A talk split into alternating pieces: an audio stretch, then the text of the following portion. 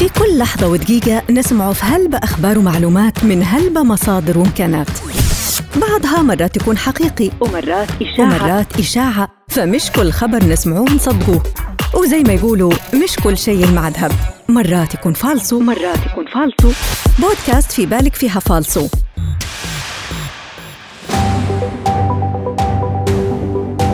في بالك فيها فالصو. حنبدوها بأبرز الأخبار الفالصو اللي انتشرت في السوشيال ميديا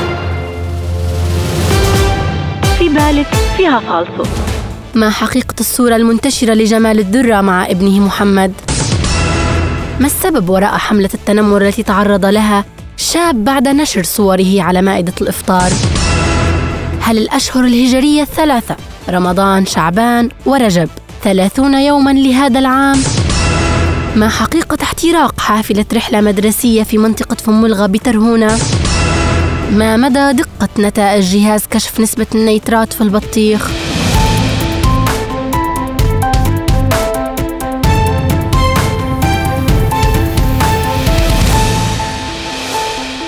هذه كانت أهم وأبرز الأخبار الفالصو اللي تداولت بشكل كبير على منصات التواصل الاجتماعي في إبريل ومايو الماضي أهلا بكم في بودكاست في بالك فيها فالصو يلي يجيكم من منصة فالصو لرصد خطاب الكراهية والأخبار الزائفة. في بالك فيها فالصو ومن العناوين إلى التفاصيل. ما حقيقة الصورة المنتشرة لجمال الدرة مع ابنه محمد؟ بالتزامن مع الأحداث المؤلمة التي تشهدها فلسطين المحتلة مؤخرا تداولت عدة حسابات عربية على مواقع التواصل الاجتماعي إدعاء مضلل. مفاده بعد عشرين عاما صورا للشهيد محمد الذرة وهو الآن حي يرزق. مرفق بصورة يدعى بأنها للشهيد محمد الذرة رفقة والده. بين مصدق للإدعاء متخليا عن دعم القضية الفلسطينية واصفا الموقف بحبل الكذب قصير وبأنها مسرحية تمثيلية لإستعطاف البشر وبين آخر مكذب لهذه الشائعة لمشاركته في جنازة دفن الشهيد محمد الذرة. تحققت فالصو من أصل الصورة بواسطة جوجل إيميج وتبين أنها تعود لجمال الذرة وابنه الأصغر الذي يحمل ذات اسم الشهيد وجزء من ملامحه. وبالتدقيق في الصورة التي تم نشرها في سنة 2022 والتي توضح ملامح الشاب محمد والذي لم يتجاوز العشرون عاما. في حين إن كان الشهيد حيا كما يروج له فإنه سيكون في عمر الأربعة وثلاثون عاما أي أكبر من ملامح الشاب الموجود في الصورة. ومن خلال لقاءات رصدتها فالسو أجريت مع والد الشهيد في العامين الماضيين بواسطة وسائل إعلامية مختلفة توصلنا إلى صورة تصورتها عائلة الدرة في زيارة لقبر الشهيد يظهر فيها الأخ الأصغر محمد عام 2013 وبناء على كل المعطيات فإن الادعاء مضلل حيث لا تعود الصورة للشهيد محمد الذرة بل لشقيقه الأصغر الذي يحمل نفس الاسم.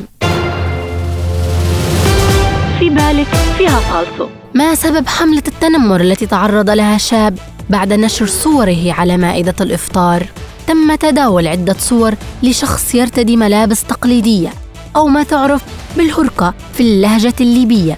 ذات ألوان موحدة مع لون مائدة الإفطار حيث تعرض لحملة من خطاب الكراهية والتنمر بسبب طريقة لباسه الغريبة والألوان الجريئة حيث انتشر بشكل كبير في الصفحات والمجموعات العامة والخاصة على مواقع التواصل الاجتماعي على أنه رجل ليبي يقوم بإعداد سفرة الإفطار بنفسه يوميا طيلة شهر رمضان المبارك. وعند التحقق استطاع فريق فالس الوصول لهوية صاحب الصورة من خلال محرك البحث جوجل والوصول إلى حساباته الشخصية وهو الشيف الجزائري لطفي حيمر الذي قام بالتعليق عن طريق حساباته على الفيسبوك وإنستغرام على حملة التنمر التي تعرض لها والذي أوضح قائلا أن الغاية والغرض كان لدعم صديقه الذي يملك محلا لبيع الملابس التقليدية بعد أن زاره وطلب منه التنزيل في صفحته الشخصية والذي بدوره رحب بالفكرة وقام بشراء كل الألوان ومزج بين هوايته في الطبخ والإعلان لمحل صديقه كما أنه صرح أن حملة التنمر الذي وصفها بالزوبعة عادت عليه بالنجاح والشهرة. في زمن باتت فيه الشهرة تأتي بأتفه الأمور وبالتالي فإن الادعاء بأنه شاب ليبي ادعاء زائف. في بالك فيها فالصو هل الأشهر الهجرية الثلاثة رجب شعبان ورمضان. ثلاثون يوما لهذا العام بعد تضارب المعلومات حول صحة رؤية هلال عيد الفطر المبارك لهذا العام. رصدت فالسو تداول لعدد كبير من الادعاءات التي تفسر وتحلل صحة الإفطار في يوم الجمعة. بالاستدلال والاستناد على أنه قد صادفت ثلاثة أشهر هجرية مكتملة متممة ثلاثون يوماً. حيث انتشر الادعاء في العديد من صفحات التواصل الاجتماعي الليبية ولاقى رواجا كبيرا. عند التحقق قام فريق فالسو بالبحث والتتبع عن مصدر الادعاء واستهدف فيه المنصات الرسمية والجهات المسؤولة والمخولة عن إصدار مثل هذه البيانات ومنها دار الإفتاء الليبية التي نشرت بتاريخ 21 فبراير لهذا العام والموافق 29 رجب. منشور على صفحتها الموثقة على الفيسبوك. وكان محتوى المنشور كالتالي تعلن دار الإفتاء بأن يوم الغد الثلاثاء الموافق 21 فبراير لهذا العام هو غرة شهر شعبان المبارك لسنة 1444 هجري مما يوضح لسنة 1444 هجري مما يوضح أن شهر رجب 29 يوما وليس 30 يوما. وبمراجعة التقويم الهجري أيضا نجد رجب 29 يوما وشعبان 30 يوما. عليه فأن الادعاء بشأن الأشهر الثلاثة الهجرية رجب شعبان ورمضان. مكملة 30 يوما لهذا العام فهو ادعاء زائف. في بالك فيها فالصو. ما حقيقة احتراق حافلة لرحلة مدرسية في منطقة فملغة بترهونة؟ نشرت صفحة لمة ليبيين على الفيسبوك ادعاء عن احتراق حافلة مدرسية بمنطقة فملغة بترهونة. وعند قيام فريق فالسو بالبحث عن مصدر الادعاء باستخدام الكلمات المفتاحية تبين لنا أن الصورة المنشورة تعود لحادثة احتراق حافلة نقل عمومي في دولة المغرب. يوم الجمعة 28 إبريل الماضي بالطريق الوطنية رقم 01 الرابطة بين منطقتي تزنيت وكلميم دون وقوع أي خسائر بشرية وليست لرحلة مدرسية بمدينة ترهونة وبالتالي فإن الادعاء كاذب.